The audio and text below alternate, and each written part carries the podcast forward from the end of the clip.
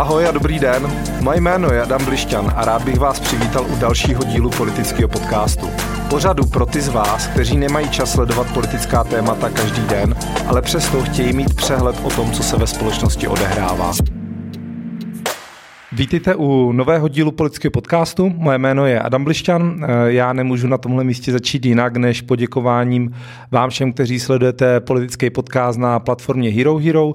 Tam najdete vždycky díly s předstihem, včetně bonusových částí.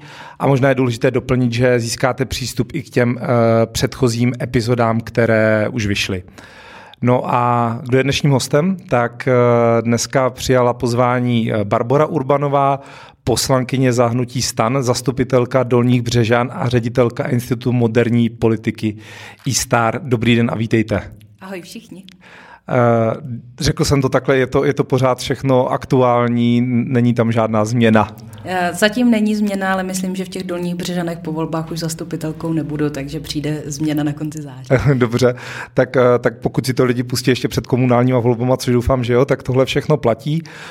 My dnes natáčíme 24. srpna a začnu trošku jiným tématem, než jsem původně chtěl, protože vláda vlastně vydala stanovisko, že vydala neutrální stanovisko k tomu ústavnímu zákonu, který by měl uh, ustanovit to, že manželství je pouze mezi mužem a ženou. Uh, vy sice nejste uh, zatím přímo ve vládě, ale stan je součástí vlády a když jsem sledoval třeba nějaké vaše rozhovory po tom, co jste byla zvolena do poslanecké sněmovny, tak jako myslím si, že není pochyb o tom, že vy máte ten názor asi trošku jiný, že byste se spíš chtěla ubírat jiným směrem, tak eh, jak to na vás působí, nebo co tomu říkáte?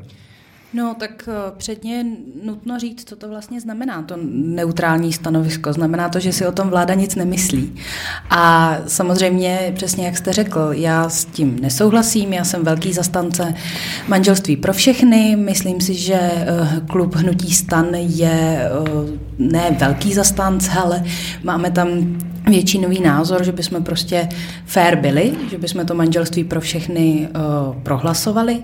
Nicméně v té vládě nejsme sami, uh, musíme respektovat odlišný názor, uh, ale u té ústavní novely já mám pocit, že to není názor, že to je uh, jako ubližování lidem, kteří uh, prostě to mají jinak než zastánci tradičních rodin.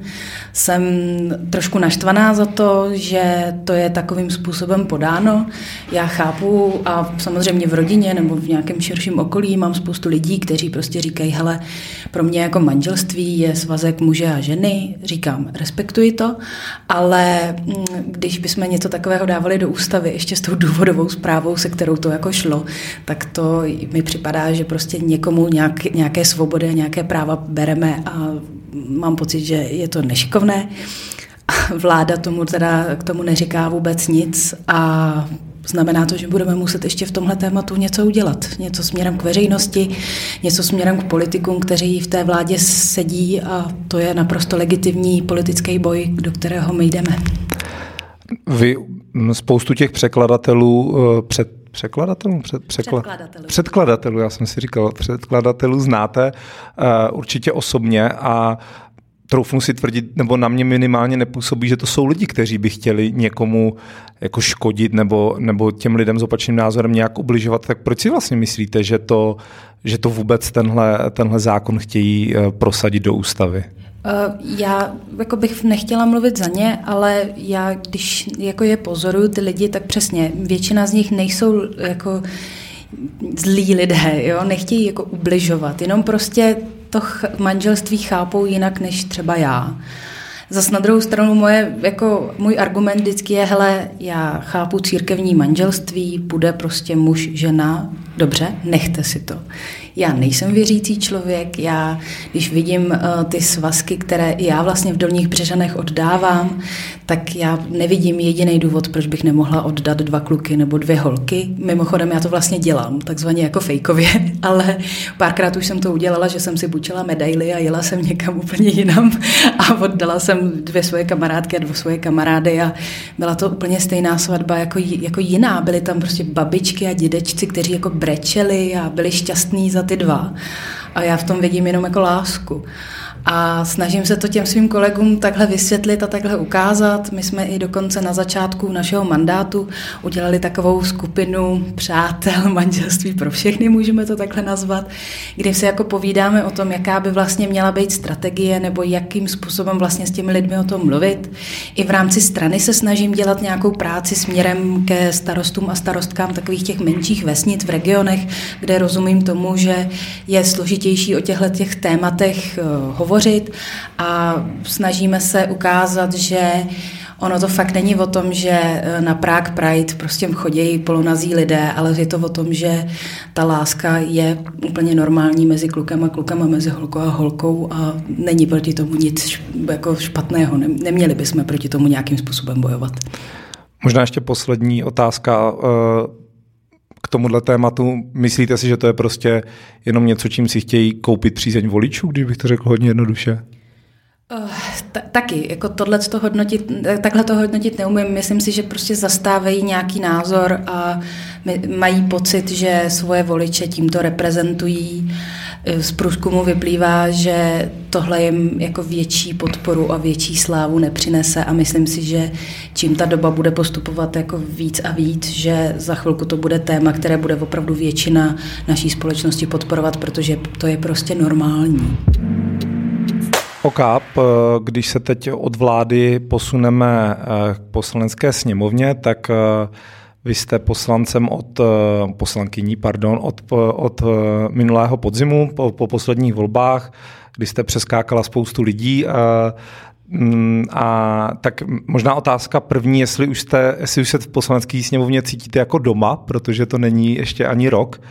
A potom by mě zajímalo, jestli na sobě cítíte třeba nějaký extra tlak, protože možná, nevím, jestli to všichni posluchači vědí, doufám, že to není problém to prozradit, vám je 30 let, to znamená, jste určitě patříte mezi ty nejmladší uh, poslance, i když vím, že jsou tam někteří ještě mladší, ale jestli cítíte jako mladá a možná ještě žena uh, nějaký větší tlak na to, aby se tu funkci uh, vykonávala dobře.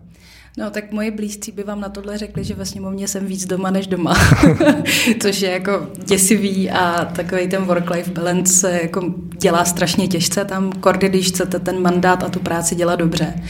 Já díky tomu, že jsem se do sněmovny dostala vlastně jako překvapivě, přeskákala jsem lidi, vlastně to asi jako není nic špatného na tom to prozradit, ale ta, ta situace po volbách mezi námi a Piráty jako nebyla úplně šťastná, tak já jsem si dala za velký cíl, že opravdu tu práci chci dělat dobře a chci vlastně i jako ty lidi překvapit, jo, protože to, že jsem se tam dostala, bylo velký překvapení i u nás ve straně. Já jsem se vlastně z asistentky poslance stala najednou poslankyní, což pro spoustu lidí je jako zvláštní na mě teďka koukat vlastně jinak.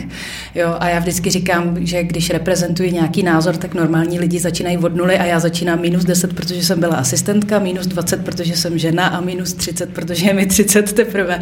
Takže mám takovou zhoršenou pozici a jo, je to trochu těžký, ale nechci jako vňukat, protože zas na druhou stranu já fakt můžu jako mile překvapit, což je super. Jo? Naopak, když by měli ode mě lidi větší očekávání, tak je kolikrát těžší tomu dostat a když jako můžete překvapit, tak vlastně v podstatě nemůžete, nemůžete nic kazit. Takže, takže tak. A jo, jak jsem říkala, jako bejvá to občas těžší, ale e, člověk se musí s tím, s čím do toho jde nějakým způsobem smířit. Jo? To je asi jako kdybych brečela nad tím, že mám hnědý oči. To je prostě něco, co jako mám, je to nějaká moje predispozice a já se s ním musím naučit pracovat. A o to se snažím a věnovala jsem tomu ten první e, rok. Jako chtěla jsem být aktivní a chtěla jsem e, ukázat, že na to mám, že budu zastánkyní, tě, zastánkyní těch liberálních témat, se kterými my jsme vlastně i s těmi piráty kandidovali a mám pocit, že se mi to daří, nebo daří, jako ono hodnotit svoji práci je vždycky trošku vošejstlicht, ale, ale spíš mám takový vnitřní pocit, že jako to dělám tak, jak bych asi měla. To znamená, že se mi teďka už dobře spí. Tak te... začátku se mi spalo špatně, protože jsme byli 40 hodin ve sněmovně a bylo to strašný, ale už jsem to nějak dohnala a už je to dobrý. tak super. Eh, mě ještě, já musím zmínit jméno Dominika Ferryho, protože on byl předtím podle mě takovou a tou asi, jako hodně mladých lidí ho vnímalo asi jako nějakého nadějného člověka, který jim rozumí, tak uh, máte třeba pocit, že po něm tady vznikla, vzniklo nějaké vákum, které se třeba i vy snažíte vyplnit, nebo o tom takhle vůbec nepřemýšlíte? Upřímně o tom takhle vůbec nepřemýšlím. Já, já vím, že Dominik Ferry byl velmi silný na sociálních sítích a vlastně tu jeho roli, eh, která spočívala v tom, že informoval o politice a veřejném dění, je, to, to bylo skvělý. Jo? Moje, moje ségry, mám, mám ségry, kterým je 17 a 19 let, tak ty ho samozřejmě sledovali a informace měli vlastně od něj. A jasně, od té doby, co on to nedělá, tak tady někdo takovej chybí, ale nemyslím si, že se dá nahradit a já rozhodně tu ambici nemám. Já prostě chci být Bára Urbanová, určitě nechci být druhý Dominik Ferry. Ale snažíte se taky poměrně hodně jako komunikovat eh, na sociálních sítích, třeba na Twitteru jste hodně aktivní, ale to je asi spíš tím, že jste prostě ve věku, kdy, kdy je tohle normální, jestli tomu rozumím dobře. Je to tak, je to tak. Já na to nemám nikoho, kdo by mi něco psal nebo nějakým způsobem radil. Já se, se snažím být hlavně autentická. Uh, hodně jsem odešla z Facebooku. Já jsem dřív byla takový ten velký pisavec, jako vtipný historky o tom, jak jsem někde spadla na ulici, tak uh, moji, moji kamarádi to měli rádi a ten Facebook je to velký paradox, nějak mi teďka jako nejde, nebo spíš mi tam možná není dobře na to, v tom prostředí. Ten Twitter je na tohle lepší, ta politika tam ty lidi zajímá, je to taková jiná bublina. Instagram, tam se hodně snažím, ale uh, nejde mi tam úplně prorazit takovým tím dominikovským způsobem, když se k němu vrátím. Ale jo, jako já jsem prostě generace, která takhle pracuje a hlavně mám pocit, že je to, jako, je, to, je to součást mý práce. Ne všichni kolegové jako ve sněmovně to takhle vidí, ale já si fakt myslím, že my jako politici nemáme jenom něco jako prosazovat, ale my máme těm lidem vysvětlit, proč to vlastně děláme, proč to prosazujeme, jak to děláme, jak jsme k něčemu došli a o to se snažím. No. A je to tak, jak to popisoval občas i Dominik Feriš, za váma chodí ti starší kolegové a říkají, Báru, vysvětli mi, co to je ten TikTok, a, nebo že jim pomáháte, pomáháte s tou, s tou komunikací, protože jim to právě třeba tak přirozený nepřijde? Eh, stalo se mi, že za mnou přišla jedna kolegyně a ptala, jako ptala se mě spíš na typy, a tak jsem jí nějaký dala a jako když už když se vrátím k tomu, jak se cítím v té poslanecké sněmovně, tak jsem si říkala te, tehdy, když za mnou přišla, že to je vlastně poprvé, kdy někdo jako oceňuje, že já něco jako umím a bylo to docela fajn. To, to byl pěkný pocit, ale Jasně, TikTok nevysvětluju, protože jsem si ho založila teprve nedávno. a moje ségry mi říkaly, hele, hlavně tam nic nenatáčej, budeš strašně trapná, to se nedělá. Jako. No, tak, takže tak. Uh, mě k tomuhle ještě napadlo, protože přednedávnem způsobila eh, pirátská senátorka Adéla Šípová celkem rozruch, bych řekl, když popsala, jak se k ní eh, chovají starší kolegové eh, v Senátu bylo to takový jako hodně žoviální, nebo dokonce možná jako přezíravě, takový mix, jako uh, pochopil jsem z toho, že jí dávají, že jí to prostě není příjemný, že jí říkají, jmenom, ten nadpis byl říkají mi Adélko, ale to bylo samozřejmě jenom nějaká, nějaká mediální zkratka. Tak se chci zeptat, jestli třeba ve sněmovně se tohle děje taky, nebo prostě Senát tím, že tam je ta věková hranice mnohem vyšší, tak už je takový místo, kde, kde se prostě tohle děje častěji. Takže otázka, jestli, jestli jste něco podobného zažila i ve sněmovně třeba. Uh, jako Senát a sněmovna jsou v tomhle hodně jiný. Uh, Senát je trošku uzavřenější skupina lidí, kteří spolu vlastně mnohem víc mluví. Nedrží se tolik ty strany. Dost často Senát o něčem jako hlasuje jednomyslně, protože fakt ty lidi jako spolu víc mluví. Je to, je to úplně jiný prostředí. Ve sněmovně se tohle tím pádem neděje, tam hodně držíme takový ty stranický jako, já nechci říct notičky, spíš, spíš to, že se jako pohybujeme v těch stranických skupinkách, maximálně uh, nějaká skupinka vládních poslanců spolu sedí. Jasně, občas uh, při obědě si sednete k někomu z opozice a děláte si z toho celý ten oběd jako srandu, jakože do sebe jako trošku rejete. Ale uh, takže, takže tohle se tam neděje. Ve sněmovně nejhorší, co se vám může stát, je, že vás přehlížejí. Což jako opět není, není úplně příjemný pocit, ale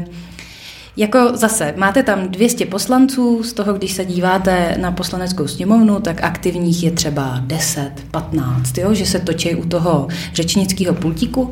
A vy, když jdete do té sněmovny poprvé, a já si pamatuju, jak jsem tam jako seděla, to sedíte nejdřív podle abecedy, takže vedle sebe máte někoho, koho vůbec neznáte, teď se jako okoukáváte, protože nevíte, z které strany ten člověk jako je. Takže jste třeba kamarád i chvilku s někým z ANO nebo se SPD, protože on jako neví, odkud jste, nebo se vás zeptá, a vy jste taky z ODS, nebo ne, ne, ne, já jsem ze stanu. tak, tak to je jako, jako takový vtipný moment, ten první, druhý den, než se vlastně rozesadíme podle těch stran. A já si pamatuju, že když se začali u toho pultíku jako točit takový ty známý tváře, jako bývalí předsedové těch stran nebo předsedové poslaneckých klubů a tak dál, tak, nebo budoucí ministři, tak já jsem si říkala, Ježíš Mara, k tomu pultíku nikdy v životě nepůjdu. Jako je to hrozný, člověk se cítí vlastně hrozně stydlivě, protože když jdete tou sněmovnu, tak na vás všichni jako koukají teďka, co chce říct, jo.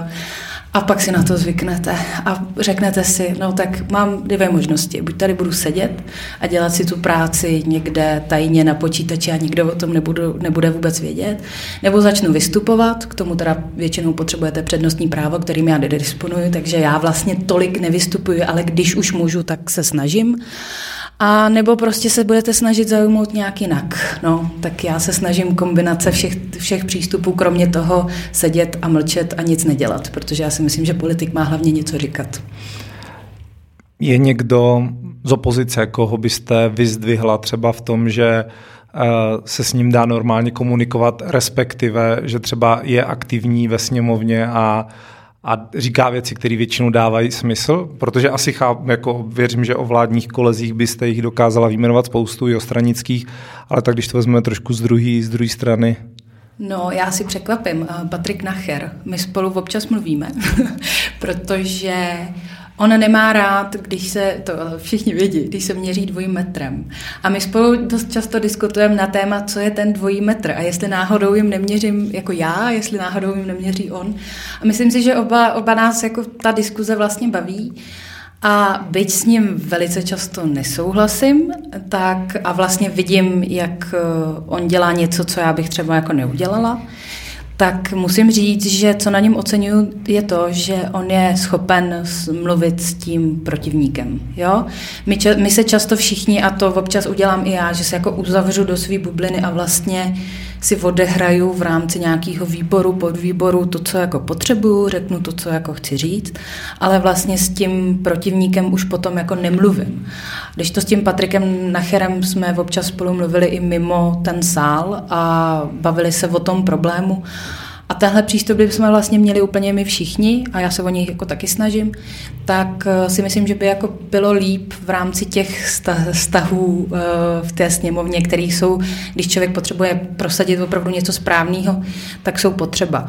A upřímně tím, že se Patrik Nacher stejně jako já věnuje problematice exekucí, tak si myslím, že budeme spolupracovat, asi s tím nemám jako žádný problém. Naopak, myslím si, že to může spoustě lidem pomoct. Ok, super, děkuji moc, eh, že jste dokázala nějaké jméno uvést. Mě k tomu ještě napadá jedna věc. Už jste v poslanecký sněmovně viděla Andreje Babiše, nebo ještě ne? Samozřejmě, já, jsem, já mám s ním strašnou spoustu vtipných zážitků. Uh, poprvé jsem ho viděla na zasedání podvýboru pro problematiku uh, Eh, domácího, násilí, domácího a sexualizovaného násilí. Takhle se ten podvýbor jmenuje, kde on se strašně rozčoval nad tím, že jsou jako, existují ty trápené ženy, které za ním chodí do té poslanecké uh, kanceláře a teďka ty chlapy je teda mlátěj a jak to, že s tím ta policie nic nedělá.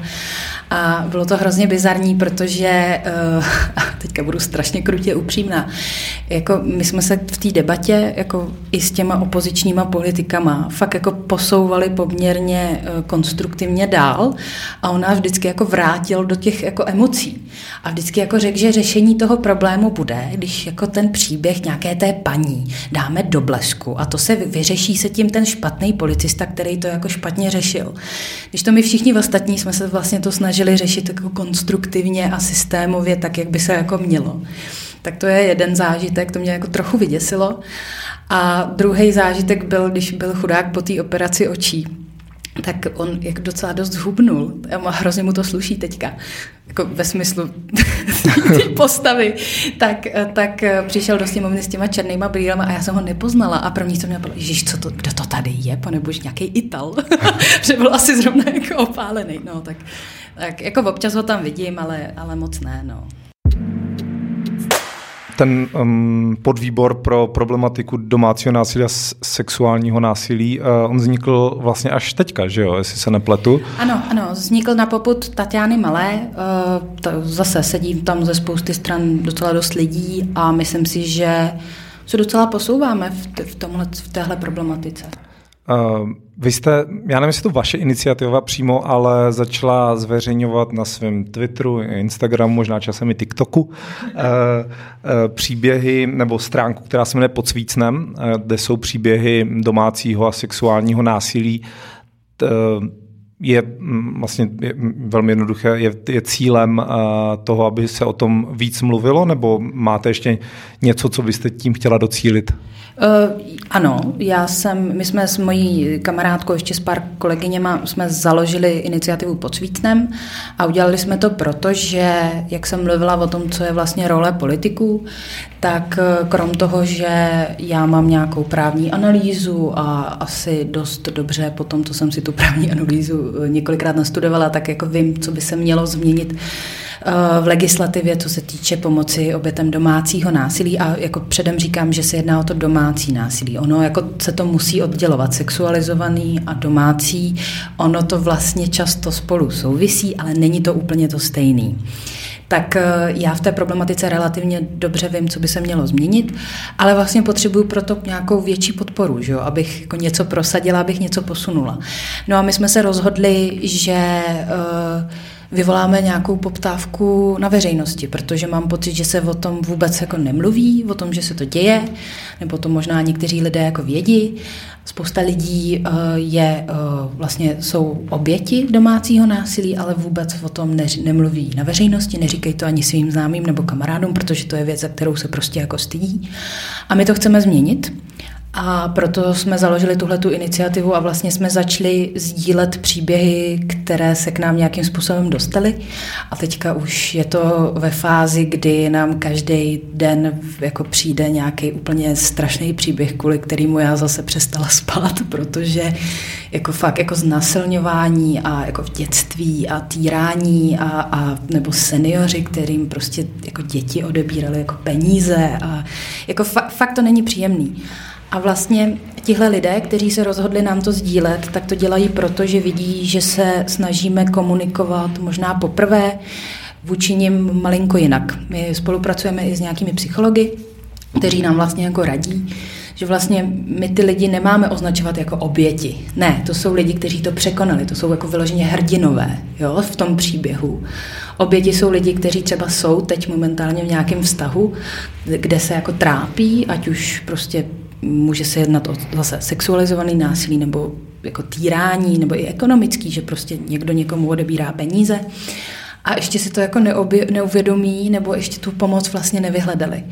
A my si myslíme, že sdílením těchto těch příběhů, těchto těch příběhů můžeme hodně pomoct a už se nám to i povedlo. Teďka nedávno nám psala nějaká paní, že vlastně díky nám si uvědomila, co se jí dělo v dětství a že jí to strašně pomohlo pro jako současnou psychickou pohodu, pro to vyrovnávání se s tím, protože často, když uh, někdo něco takového zažije v dětství, tak bohužel i v té dospělosti třeba vyhledává jako partnera někoho, kdo se chová podobně jako jeho, jeho rodiče se chovali k němu, což jako je ten základní problém toho domácího násilí. Ono to má vlastně obrovský dopady na společnost, že to na sebe jako navazuje a, a tak, no, takže to je, to je to, o co se snažíme a samozřejmě jako finálně by měly následovat nějaké legislativní změny, ale i jako systémový, jako to, co já slyším občas o chování třeba ospodů vůči uh, jako rodičům malých dětí, že ty ospody by se měly vlastně zastávat jako dětí a často tam dochází k tomu, že jeden z těch... Pardon, ospod je odbor sociální, nebo je to... Jo, sociální hmm. péče o dítě, jo, jo, tak, jo. tak, tak.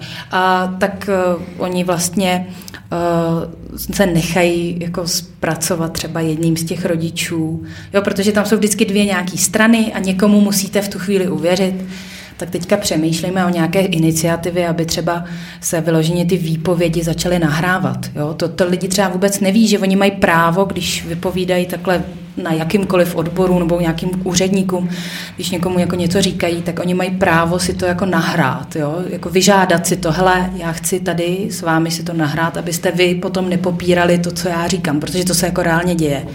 No tak přemýšlíme, co s tím, protože a zase jako abych uh, nebyla jako jenom jako negativní. Já jako rozumím tomu, že to občas je jako individuální selhání a že spousta lidí dělá skvělou práci, že to je jako těžký, protože k vám chodí ty děti, které jsou nějakým způsobem traumatizovaný, frustrovaný a tak dál. A vy opravdu si jako ten úředník nebo úřednice, kteří jsou vlastně strašně špatně placený, tak vy si musíte jako vybrat a taky jako nevíte. A jako je to těžká práce a chtěla bych tomu pomoct hlavně systémově. Já si tady udělám trošku reklamu na jeden z předchozích dílů, protože já jsem tady měl v podcastu Lucí Hrdou, která se zabývá uh, domácím násilím a právě jsme se bavili o tom, že během covidu, ještě kdy lidi byli zavření doma, tak se to všechno eskalovalo, takže určitě uh, jako za všechny děkujem, nebo je super, že se tomu věnujete a, a věřím, že se povede nějaká, nějaká změna systémová, která byla potřeba a já jsem si četl pár těch příběhů na, na, na, na tom podsvícném, což doporučuji všem, aby sledovali, i když to teda samozřejmě není nic hezkého a jsou to jako strašný příběhy, takže, takže držím palce, aby se eh, ta změna povedla. Děkuji moc. Uh, vy jste členkou několika uh, výborů a podvýborů. Jako vždycky Eh, asi stejně jako ostatní lidi, kteří dělají nějaký rozhovor, jak se snažím vybrat nějak, nějaké takové jako zajímavosti, takže jsem si všiml, že jste členka výboru pro letectví a vesmírný program. Jo, to je, to je hrozně vtipný podvýbor. Tak jenom jestli jste už řešili něco v rámci vesmírného programu, jestli se máme na něco těšit. Jako vlastně jo, protože já jsem zrovna dneska měla schůzku se strašně talentovaným umělcem, který se jmenuje Christian Menza a on byl taky několikrát v médiích, on dělá takové jako ilustrace, které má člověk pocit, že si na ně může šáhnout. Jo? Třeba já jako řeknu příklad, eh, jedná se o mísu s banánem, tak mísu nakreslí a ten banán tam přilepí. Jo? Je takový jako vtipný a je to mladý, mladý člověk od nás z Dolních Břežan. Takže já jsem si na něj vzpomněla a my bychom chtěli uh, zpropagovat vesmírné aktivity České republiky, což zní hrozně vtipně a zní to jako ze seriálu Kosmo, ale existují a nejsou, nejsou špatný. A já jsem to dokonce dneska pojmenovala, jako, jako je Česká republika vždycky překvapená, když má nějakýho jako super talentovaného sportovce a najednou se zjeví z ničeho nic v nějakém oboru, o kterém jsme nikdy v životě jako neslyšeli, třeba nevím, rychlo bruslení, tak já si, já si myslím, že jednou objevíme, že my jsme vlastně v těch vesmírných aktivitách jako strašně dobří a že jsme skoro evropští lídři a že tady máme jako instituce evropský, evropského jako vesmírného výzkumu. Takže my chceme udělat nějakou takovou jako výstavu, která by to měla propagovat hlavně jako směrem k mladým lidem si myslím, že by to mohlo být zajímavý.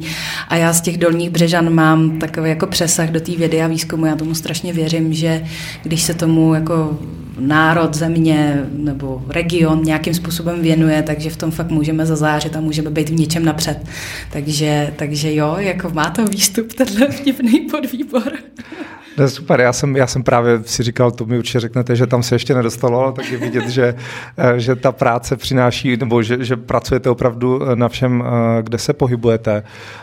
Vy už jste několikrát zmínila Dolní Břežany. Ty jsou v České republice, bych řekl, brány trošku jako takový malý zázrak u Prahy, nevím, jak to, jak to lépe pojmenovat, hodně spojený s, s jménem Věslava Michalíka, bývalého který bohužel tragicky e, zemřel, bývalého vlastně i potom, nebo bývalého starosty zejména, tak e, čím to je, že se, že se panu Michalíkovi, já jsem si ho chtěl teda pozvat do podcastu, protože mě jako zajímalo, e, jak toho docílil, ale čím to je, že se mu povedlo z Břežan a samozřejmě i s přičiněním eh, dalších lidí vybudovat eh, něco takového, něco, na co se možná jezdí dívat eh, lidi i z České republiky, což není úplně typické, že bychom se jezdili dívat na nějakou třeba novou architekturu, nový řešení takhle. Je to kombinace víc věcí. Asi první, první, kterou musím zmínit, je vize, kterou on měl. A jako Málo kdo, málo kdo je takový vizionář, jakým byl Věslav Michalik. On chápal a uměl věci předpovědět hodně dopředu. I takové společenské změny do dneška lítají občas po Twitteru nějaký jeho starý tweety nebo starý facebookový statusy, kdy skoro předpověděl, že jako rok dopředu, že Rusáci napadnou Ukrajinu a, a podobně. A tak to je Tahle eh, důležitá věc, kterou on měl a v, poli- v české politice ji skoro nikdo nemá a samozřejmě pak měl tým lidí, měl štěstí, dolní břežany mají na to, co se tam stalo vlastně jako ideální polohu a myslím si, že důležitá věc, která tam jako, která ještě asi nikde nepadla, je to, že On jako chápal, že si dolní břežany nebo ten tým tam musí vybrat nějakou cestu. Jo, oni si často lidi myslí, že vlastně můžeme mít všechno, že můžeme být dobří. V hokeji, v fotbale, v rychlobruslení, ve skákání, nevím, do vody. Ale jako ne ve všem to takhle funguje. Jo? E, a zejména v té rozvoji nebo v tom, v tom jako, jako vedení nějakého týmu nějakým směrem.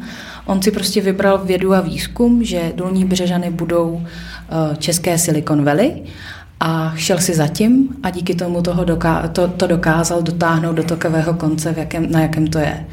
A teďka vlastně, eh, teďka před volbama nás jako čeká, jsme na takovém rozcestí, jestli v tomhle vlastně chceme pokračovat nebo ne.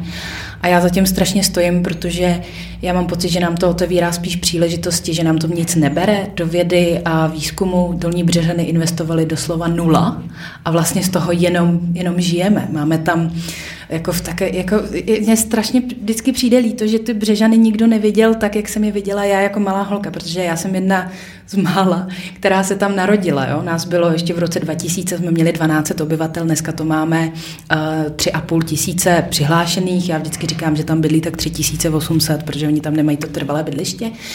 A vlastně já, co jsem viděla, tak byla vesnice, kdy za ošklivým obecním úřadem byla taková divná benzínka s takovým tím jedním hnusným stojanem a vlastně nic. Tam, kde máme dneska náměstí, byla eh, navážka a taky nic. A dneska tam máme obrovský park, mohly tam být všude byty. Jo. Za tím obecním úřadem máme takový krásný náměstíčko se slunečníma hodinama a několik jako krásných budov moderních s těma eh, výzkumnýma centrama. Teď se tam staví jako další. A vlastně já v tom vidím jenom přidanou hodnotu. Do té vesnice, která normálně by byla jenom noclehárnou, takovou tou, jak ráno všichni odjedou do Prahy, do té střední školy, do práce, vlastně nikdo by tam nezůstal, tak nám tam přijíždějí lidi, kteří v těch uh, laserových centrech pracují. A vlastně díky tomu tam máme super jako restauraci italskou, máme tam takový italský bistro, na náměstí jsme měli další bistra, teďka s tím covidem to bylo trošku horší a ne, ne úplně všechno přežilo, ale vlastně, vlastně to tam všechno máme a ta, a ta obec žije. Má tam nějaký základní služby a je to super. A ještě no, důležitý je, co mně přijde úplně super, že vědci z těch laserových centr chodí do základní školy eh, ne vyučovat, spíš jako přednášet nebo ukazovat dětem nějaký třeba vědecký pokusy. A to je jako skvělý. Jo? My, my opravdu můžeme tu školu mít zaměřenou na vědu a to mi přijde skvělý.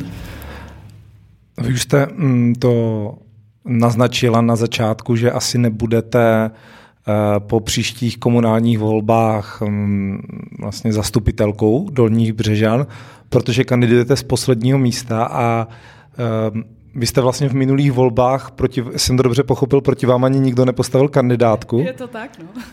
Ehm, zatímco teďka proti sobě máte ods s nějakýma nezávislýma, tak ehm, proč jste se vlastně rozhodla jít, jít um, jít na to poslední místo, které v případě, že ta ODS teda úplně nepohoří a nedostane méně než 5%, což se asi uh, nedá úplně očekávat, nebo nevím, přiznám se, že tolik neznám tu situaci, ale Myslíte si, že jako nepro, eh, neprofitovalo by to město z toho, že jste zastupitelka a zároveň, eh, zároveň poslankyně, nebo eh, to vnímáte ten závazek, jak jsme o něm mluvili na začátku, k té poslanecké sněmově natolik silný, že prostě nechcete třištit síly?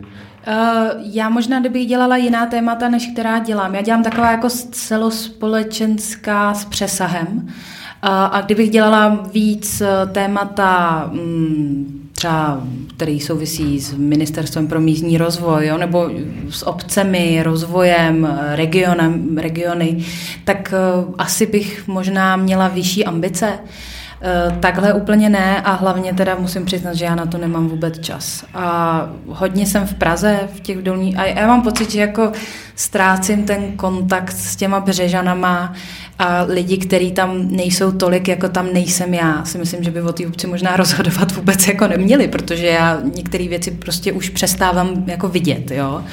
A takže my jsme se takhle dohodli už na začátku s panem Michalikem, že uh, prostě ten čas nemám, ukazuje se to bohužel i teďka, co se týče kampaně, že, že když máme takovýto jednání, tak já zrovna včera jsem měla, a díky tomu jsme vlastně to nenatáčeli včera, natáčíme dneska, no ale jako moc tam, moc tam nejsem, no, takže jako bylo nutné si přiznat jako realitu a nezabírat místo lidem, kteří by se chtěli na tom rozvoji podílet. A navíc já jako poslankyně budu mít právo vždycky na tom zastupitelstvu vystoupit, když budu chtít něco, tak stejně je to všechno v domluvě. Jo? Jako když budu chtít něco prosadit nebo něco vymyslím, tak prostě holci najdu trošku jinou cestu, jak to udělat.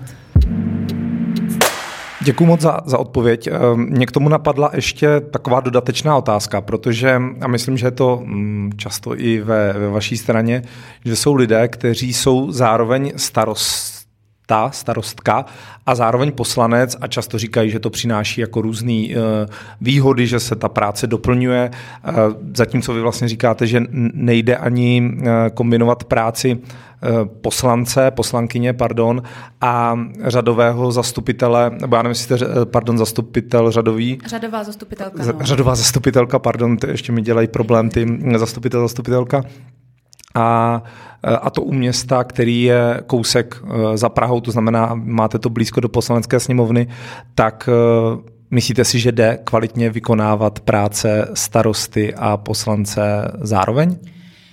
Nebo, nebo starostky a poslankyně, aby bylo teda. V pořádku. Já si myslím, že vždycky je to odvislé od toho týmu, který člověk okolo sebe má. Jo, kort u té exekutivní funkce, kdy vy vlastně máte pod sebou poměrně dost lidí, kterým rozdáváte úkoly a které, které nějakým způsobem řídíte, já si myslím, že bych úplně v klidu mohla být řadová zastupitelka dál, chodila bych na zastupitelstva, ale eh, neměla bych tolik času se na ně připravit už bych vůbec nedotáhla žádný projekt. Já jsem v tom minulém volební období, my jsme tam měli takový malý projekt, který vlastně zastavil covid. A mě to strašně mrzí, že já z toho volebního období vlastně odejdu bez toho, že bych něčím vlastně já osobně přispěla. Asi bych se s tím smířila a řekla bych si, fajn, hele, byl covid, teď se do toho pustíš, jenže já na to reálně nemám čas, protože ta moje agenda, které se zrovna já věnuju, věnuju, je hrozně široká. Já jsem ještě v zahraničním výboru, v rozpočtovém výboru, plus dělám domácí násilí, plus dělám exekuce a ještě bych jako chtěla občas nějak normálně žít vedle toho, takže eh, já se jako strašně snažím dělat všechno to, co mám pořádně a díky tomu to odnesla tahle ta funkce. No. A jako mrzí mě to, já jsem strašně ráda oddávala. To mě hrozně bavilo a už nebudu moc. No. Tak třeba, až se jednou v budoucnu uh, schválí to manželství pro všechny, tak se zase vrátíte a budete moc, jo, to je dobře. budete moc oddávat.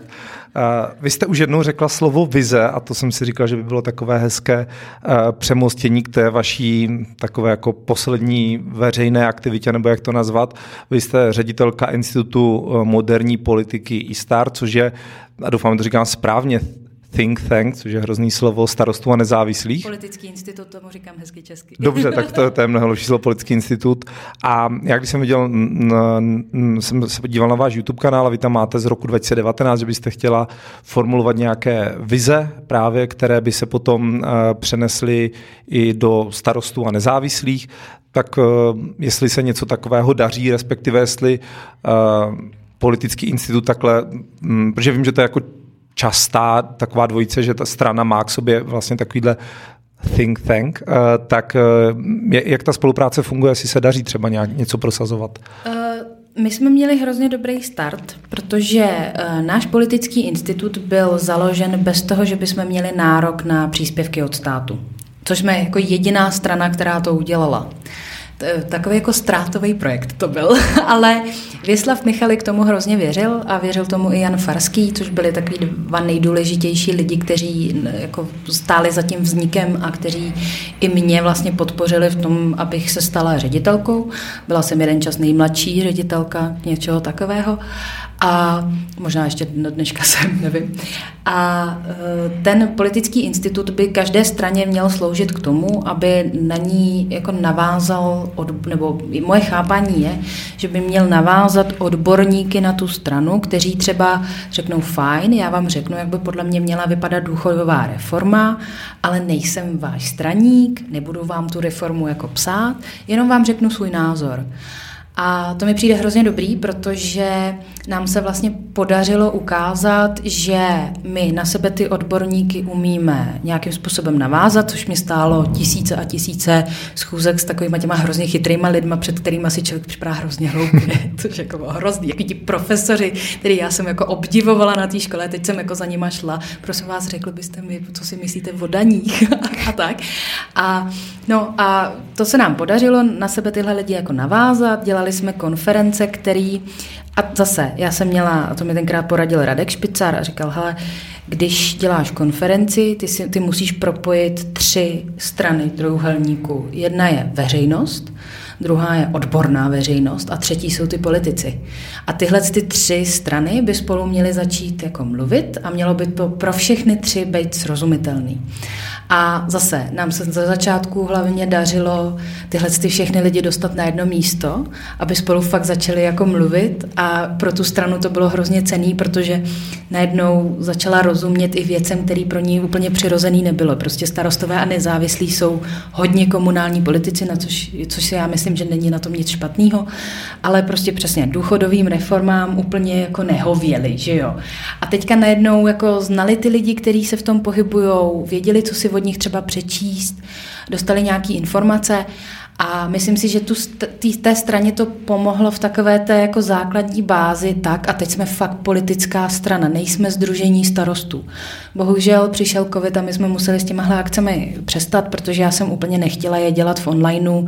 Jeden čas to bylo strašně moderní, najednou všech, všichni vysílali na Facebooku, ale jak jsme... Já, Často to nikdo nesledoval, teda no, podle pra, mě. No, pra, já to, to nechtěla, nechtěla jsem být takhle přísná, ale no, vlastně si to myslím. A teďka budeme tu činnost vlastně obnovovat, tentokrát s tím státním příspěvkem, takže jsme zase větší a myslím, že, myslím si, že ten politický institut by opravdu se měl věnovat těm uh, politikám, veřejným politikám přesahující jedno volební období a měl by je prostě srozumitelně vysvětlovat. Takže když, vždycky, když za mnou přijde nějaký straník a říká, Páro, uděláme nějakou prostě konferenci na téma, ježi, teď mi zase napadá to domácí násilí, uh, na téma, nevím, uh, městská policie a její význam. Já říkám, já se omlouvám, udělej si to jako poslanec, ale tohle nepatří pod jako politický institut. To není velká veřejná politika, to není nic vizionářského, to není prostě reforma školství, kterou bychom měli udělat. A vy budete dál pokračovat jako ředitelka, ještě se to vměstná do toho vašeho kalendáře? Udělala jsem si tam na to místečko, mám tam spoustu lidí, který, to, to je to, co jsem jako říkala, mám tam dobrý tým, který teďka vlastně jenom řídím a je to strašně fajn. A budeme na tom spolupracovat i s Janem Farským, který se teďka vlastně vrátí z toho jeho, uh, já jsem, Mara, teď jsem chtěla říct výletu, to je hrozné. to ne. A on vlastně byl, na, on dělal výzkumný projekt, že jo, a já, já mám pocit, že tam jako se dozvěděl a naučil spoustu věcí, které teďka by měl teda těm lidem jako předávat a chtěla bych s ním na tom spolupracovat a rozjet to. A chceme vyrazit do regionu, protože věřím tomu jeho plánu přesunu úřadů po České republice, protože mám pocit, že to je něco, co bychom jako měli udělat, aby jsme pomohli jako celé naší společnosti. Udělalo to Norsko, udělalo to spoustu jako zemí. Takže, takže tohle, tomuhle my se chceme věnovat a bude to jako jedna z těch dalších aktivit, který tam někam vměstnám. Jan Farský, eh, myslíte si, že vlastně potom vším, co jste si i jako strana s tím jeho eh, odjezdem do Ameriky prošli, takže vlastně nakonec to bude ku prospěchu věci, protože třeba bude mít na tady tohle čas? Já jsem o tom s ním mluvila, on se tomu bude chtít věnovat. Jo, on, on je jako zodpovědný člověk a jako to, že nemá teďka poslanecký mandát, z něj nedělá míň politika. Já si myslím, že on je jako významný politik téhle země teďka jsme probrali takový, já nevím, jak to říct, jako příjemný témata skoro, nebo až teda na, na nějaký výjimky, ale uh, musím eh, teďka zamířit už tam, kam mysl, myslím, že většina posluchačů a potom, když byly i otázky, na které jsem se ptal třeba na Twitteru, tak spousta jich mířila tímhle směrem a to je kauza, která do dějin vejde jako dozimetr. Uh-huh. Uh, tak možná úplně zkusím to vzít z těch dolních břežan. Je, je to třeba věc tím, že jste navázáni na tu pražskou politiku? Je to něco, co třeba jako m, ohrozilo i vás, e, nebo byli jste vůbec třeba jako dolní břežany v kontaktu s tou pražskou buňkou, nebo jsou to vlastně dvě e, jako entity, které se moc nepotkávají? Asi jsou to dvě entity, které se moc nepotkávají. Myslím si, že to poškodilo značku Stan, a což je úplně přirozený bohužel. Vy jste se třeba někdy potkala s Petrem Hlubučkem? Já jsem se s ním samozřejmě jako asistentka Víta Rakušana, musím říct, bohužel potkala, nicméně já mám pocit, že jsme spolu nikdy ani jako nemluvili, jo? že jsme si řekli maximálně dobrý den. A oni s Vítem Rakušanem neměli moc dobrý vztah a asi jsem nebyla eh, zvažována jako někdo, kdo bude mít někdy v životě nějaký, nějakou moc a vliv, takže proč by se se mnou zahazovat?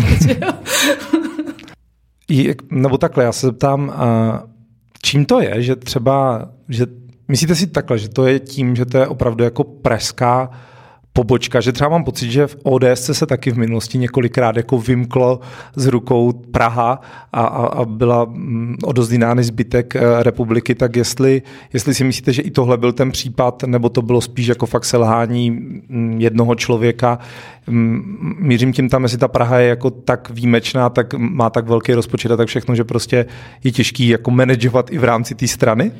Eh, vlastně jo, vlastně jsou to Praha, Brno, asi by tam spadala i Ostrava, jsou vlastně veliký města, které pracují s obrovskými rozpočty.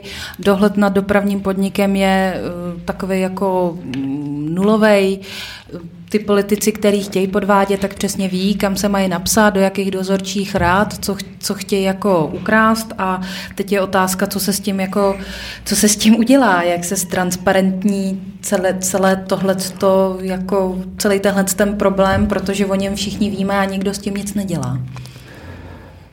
Mm. Což nevím, jestli jsem odpověděla úplně na všechno. Ne, ne, ne, jako za mě úplně v pohodě. Ehm, já asi nepůjdu do detailu té kauzy, protože na to asi jsou jiný podcasty, ale zajímalo by mě, jestli vás třeba uh, zklamali někteří kolegové, když se potom třeba zjistila, Uh, napadá mě třeba Petr Gazdík, uh, že s tím Michalem Redlem, uh, si se nepletu, se pravidelně setkával a um, jakože jestli, jestli vás vlastně mrzí, že v tom myslel víc na sebe a třeba jako nemyslel na to, že může poškodit stan jako, jako značku. Uh, no, takhle, já jsem se rozhodla, že přestanu a myslím si, že touhle proměnou prochází celá naše strana, že to si odnášíme ze všech těch kauz, že přestaneme tyhle věci brát osobně a hodíme si to do nějakého profesionálního jako vztahu a do nějakých jako profesionálních struktur. Takže já o tom nechci přemýšlet tak, jestli mě někdo zklamal nebo ne, protože vlastně uh, v tomhle příběhu není Petr Gazdík můj kamarád. V tomhle příběhu je Petr Gazdík ministr školství, který uh, tam měl nějaký kontakty, který neměl a za který prostě měl zaplatit. Je mi to líto, že už není ministr školství, máme tam Vladimíra Balaše, který si myslím, že dotáhne tu práci. Ale je to politická zodpovědnost, kterou on měl vyvodit a je to správný, že ji vyvodil. Takže to berete mm, jako tak, že to je politika a tohle se v politice stává, že jako to nesouvisí s Petrem Gazdíkem, že kdyby tam byl někdo jiný, tak eh, je to stejný problém. Jde mi o to, že Petr Gazdík byl vlastně dlouhou dobu nejvýraznější tváří starostu, jestli on neměl být jako extra opatrný. Uh, jo, určitě měl být extra opatrný, to je jedna věc, ale druhá věc je ta, že já nad tím musím přemýšlet vlastně tak, jako kdyby to byl kdokoliv jiný než Petr Gazdík. A fakt jsem došla k tomu závěru, o kterém jsem mluvila před chvilkou. Ok. Já jsem se chtěl zeptat, jaká je pozice Víta Rakušana a tak jenom možná ještě než se tam na to, jaká je ta jeho pozice, tak uh, není to pro vás trošku jako nepřirozený nebo o, o, o hodně těžší o něm mluvit nebo na něj nahlížet objektivně, když to byl váš doufám, že to říkám správně, šéf, eh, nadřízený de facto, nebo ten, kdo vám, jehož asistentkou jste byla, pardon, nevím, jak to mám eh, líp říct. Já jsem se to musela naučit. Na začátku mi to trvalo, myslím si, že i jemu to trvalo, než jsme začali se, sami sebe brát trošku jinak, než jsme byli jako, jako zvyklí, ale zase profesionalita. Já ji vyžaduju od něj, on ji vyžaduje ode mě. Teď jsme prostě ministr vnitra a poslankyně. Co si myslím, že bylo dobrý pro mě a pro můj nějaký jak profesionální, tak i osobnostní růst, bylo to, že, jsem, že nedělám vlastně agendu, která s ním souvisí. Jo, že třeba nejsem v bezpečnostním výboru. To by fakt jako, mně by to nepomohlo pro moji nějakou budoucí kariéru a ani pro náš vztah by to, to jako, nemělo by to žádný přínos. A je to, pardon, tak, že jste se jako záměrně vydala do jiných výboru, než on se věnuje, nebo spíš je to tak nějak, jak vás to baví, nebo o co se zajímáte? My jsme samozřejmě si to nějak rozhazovali a tenkrát jsme mluvili o tom s Honzou Farským a on mi vlastně tohle řekl, aniž bych já cokoliv řekla. On říká, hele, musíš dělat něco jiného já si myslím, že s tvojí angličtinou bys měla dělat zahraničí, máš ekonomku, pojď do rozpočtového výboru, nikdo jiný tam nechce, to je strašně těžký výbor. A potom ty podvýbory si člověk vybírá, jak chce. Jo, to mám trošku blbý, že mám vlastně tři agendy. Jo. Jedna, která stínuje ministerstvo financí, druhá, která stínuje ministerstvo zahraničí a třetí, která stínuje ministerstvo spravedlnosti. Jo. Takže zase jako široká, široký záběr.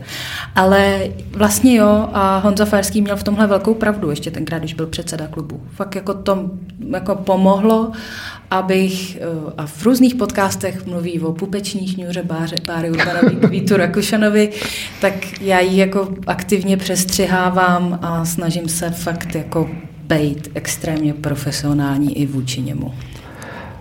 Takže když třeba teďka je Vít Rakušan a čelí velké kritice kvůli tomu, že Petr Mlejnek byl jmenován šéfem civilní rozvědky, a a vlastně pak vyšlo najevo, že se znal s Michalem Redlem nebo že spolu měli nějaký kontakt, tak, eh, tak to prostě berete tak, že vás to mrzí, protože se to dotýká stanu, ale je to tak, je to tak, jako nemrzí mě to jako kvůli, tak, takhle, já se snažím o tom ještě jako přemýšlet, že eh, my jsme v tom mém předchozím zaměstnání byli relativně jako kam, měli kamarádský vztah, takže samozřejmě, když mi Vít Rakušan řekne, že ho něco bolí, tak já mu řeknu, je, to, to mě mrzí. To není tak, že by mi to bylo jedno, ale jasně, v tomhle tom já jsem byla úplně stejně jako ostatní poslanci, prostě pane ministře, nebo já mu tykám pořád, že jo, tak Vítku, prosím tě, vysvětli mi to, co tě k tomu vedlo, jak tě k tomu vedlo, jak tohle máme vlastně jako vysvětlovat lidem. To samozřejmě tohle proběhlo. A ještě jako tohle má jako hrozně vtipnou konsekvenci, protože eh, v průběhu prvních třech měsíců tohoto roku za mnou bylo spousta lidí, kteří si jako mysleli, že mám furt vliv, jako přimluvit se za někoho u Víta Rakušana. A já jsem mu to ani neřekla, protože přesně z těchto těch důvodů. Takže já kdybych měla jmenovat, ze kterých všech tajných služeb za mnou někdo byl a říkal mi, hele, co ten tvůj bývalý šéf jako plánuje s tou úzinou, jako a dejte tam tamhle toho nebo tamhle tu. A já jsem jak jako to odkejvala všechno, dělala, udělala jsem trošku jako blbou, že jako vůbec nevím, což byla pravda. A vlastně jsem mu to ani jako neřekla, protože fakt jsem nechtěla ovlivňovat žádného rozhodnutí. Čemu rozumím eh, v tom, co on udělal, je to, že chtěl všechny překvapit člověkem, o kterých se v těchto těch různých vodách vůbec nemluvilo. A to chápu, protože, eh, a teďka, jako, abych to řekla správně a abych jako já nemám ráda, když se, jako, eh, když se na veřejnosti mluví o tom, že někdo třeba nevěří soudcům nebo nevěří státním zastup. Jo, jako když prostě Andrej Babiš vystoupil a řekl, že tady má nějaký trestní stíhání na objednávku.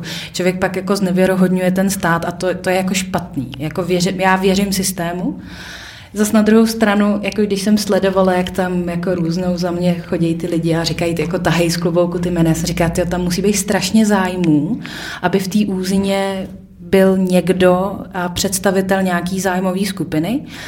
A fakt rozumím tomu, že Vít Rakušan chtěl vytáhnout z klobouku úplně překvapivý jméno, což zase, jo, já ho hm, bohužel znám a vím, že on tohle občas jako dělá. Jo, že prostě chce překvapit, aby prostě tyhle ty struktury narušil. Teď je otázka... Jakože překvapil možná i sám sebe? No, no možná, nevím. Ne. Myslíte si, že jako o těch stycích eh, Petra Mlejnka s Michalem Redlem nevěděl?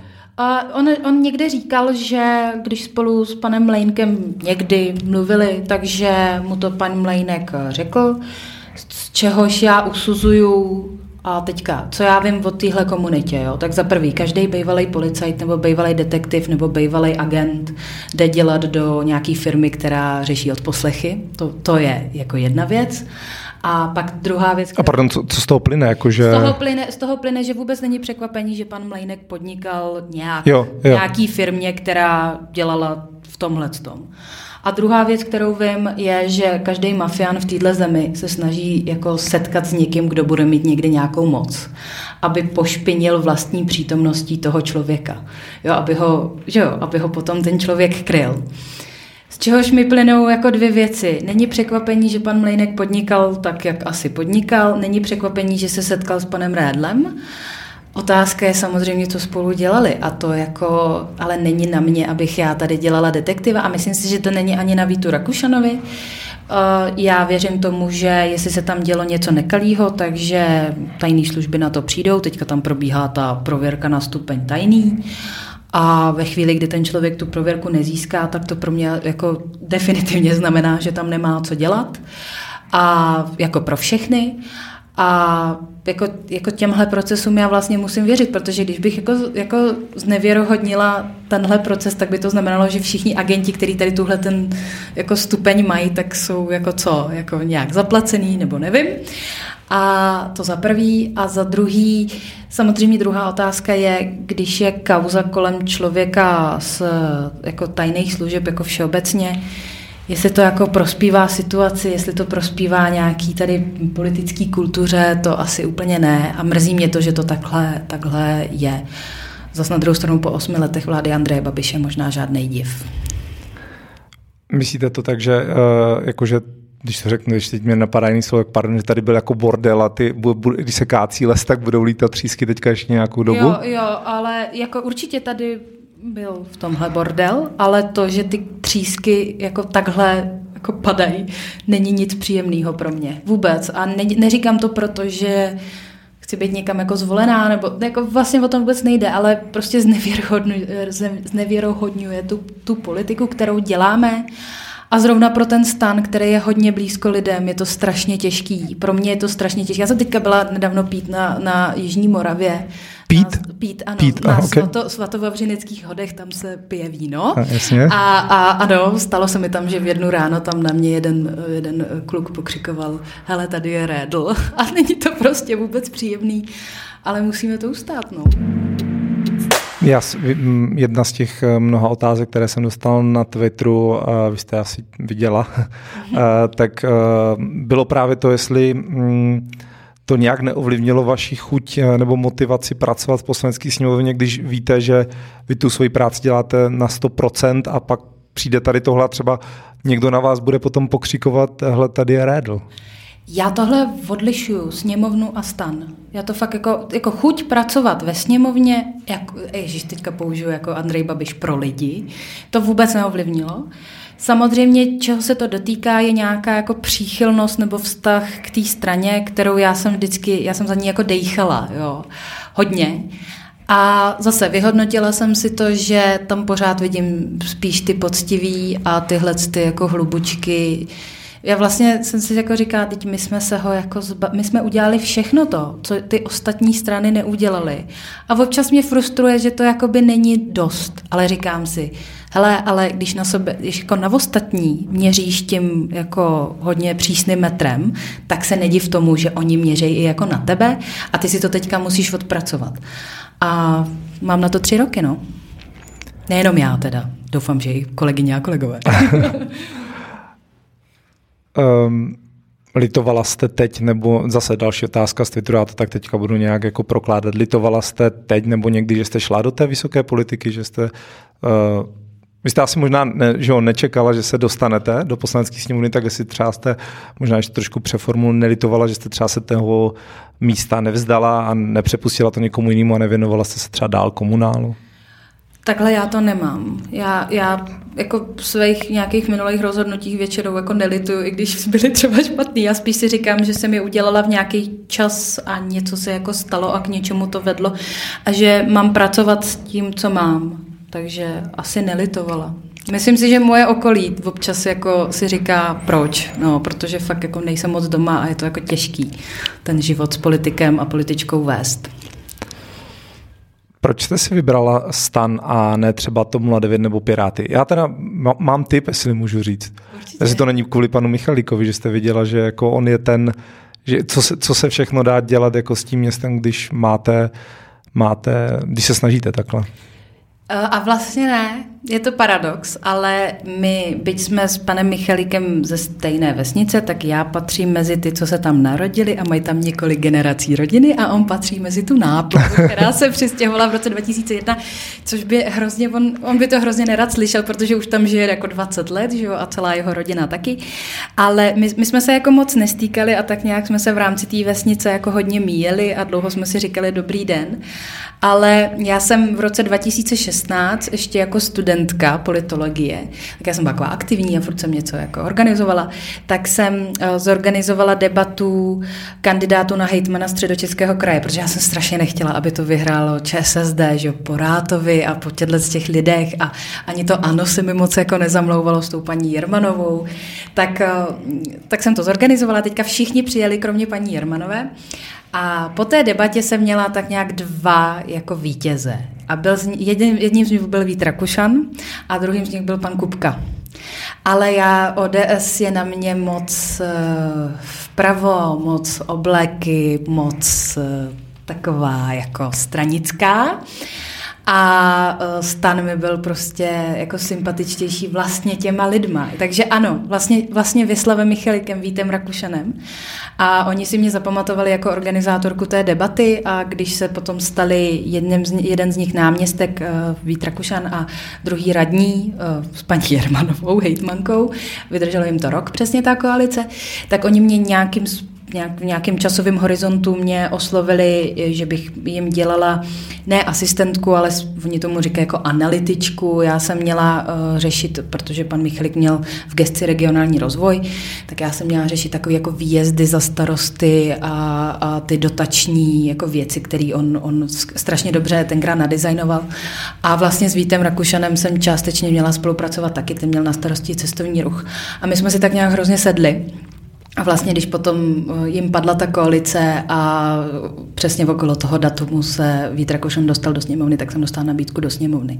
Takže ten stan se mi tak nějak stal.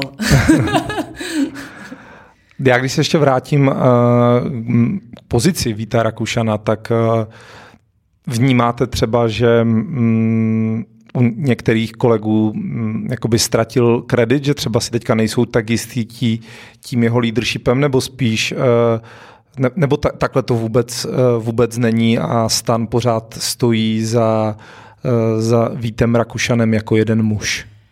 Stan stojí za Vítem... jedna žena, protože, pardon, ano. vím, že už jsme, pardon, omlouvám se. v pohodě. Uh, Stan stojí za Vítem Rakušanem, ale z jiných důvodů, než za ním stál dřív. Teďka, teďka fakt jako ta profesionalizace tam jako proběhla.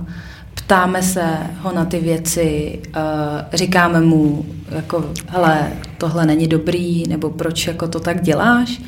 On měl za začátku pozici takového toho jako velice oblíbeného a velice obdivovaného a teď mám pocit, že si tu pozici musel mnohem víc zasloužit, což je pro něj mnohem lepší jako pro jeho osobnost, si myslím, i pro něj jako pro politika. Takže mm, když bych použil takovéto kliše, tak by se dalo říct, ta kauza dozimetr, která vás nezabila, tak vás posílila, protože vás donutila se zprofesionalizovat? Uh, jo, ale ono už to začalo už předešlýma kauzama kolem toho Honzy Farského, bohužel. To, tohle to nám všechno došlo, nám došlo i takové věci, jako že jako v těch médiích za nás byl vždycky jenom ten Vít Rakušan. Jako, jako jestli jsme fakt politická strana a politická síla, tak ty lidi prostě musí mluvit a musí jako skládat účty. Jako on, Vít Rakušan za nás tu všechnu práci, kterou my máme představovat se 33 poslancema a přes 20 senátorama prostě neudělá. My musíme být opravdu jasně definovaná politická síla a to jasně definovaná říkám i s tím, že o nás lidi říkají, že si vlastně neumějí představit, jako, jestli jsme pravicoví, levicoví. Já na to vždycky říkám, hele, na to, že jsme středoví, na tom není vůbec nic jako špatného. Já teda říkám pravý střed, jo, ale prostě jako proč se tady, jako proč to stigmatizovat, proč se jako za to stydět, teď je to jako správný, prostě když máš levicovou vládu, tak vyvažuješ tu levicovou, když máš pravicovou, tak se snažíš vyvažovat tu pravicovou. Jsme tam všichni liberálové, který, pro který je důležitá svoboda, eh, členství v Evropské unii, bla, bla, bla, to už bych se jako zamotala do všech těch našich jako hodnot, ale, ale abych se jako vrátila na, na začátek, tak Prostě nám to pomohlo v tom, že Vít Rakušan není stan. My všichni jsme stan a my za něj musíme začít jako pracovat. A to, to já vidím v té straně. A vlastně na tohle jsem hrozně pyšná. Tady na tomhle místě končí ta první veřejná část eh, politického podcastu s Barborou Urbanovou. Já doufám, že vás to eh, baví. Mě to bavilo určitě, doufám, že můžu říct, to jste asi poznali, že ten rozhovor byl fajn. Doufám, že nejste smutní z toho, že jsem nešel víc do hloubky v kauze Dozimetr, ale myslím si, že od toho jsou tady možná jiné podcasty, jiné servery, které eh, to už do hloubky rozebrali, že tam zase nebylo tak moc co říct nového. No a v té bonusové části jsme se potom bavili o, o tom, jestli značka Stan, eh, která si zakládala na nějaké transparentnosti, byla poškozena, mm, respektive jak tohle vnímá Bára Urbanová. Zeptal jsem se jí na to, proč není ve vedení Stanu, proč se jí nepodařilo tam probojovat. To byla jedna z častých otázek na Twitteru.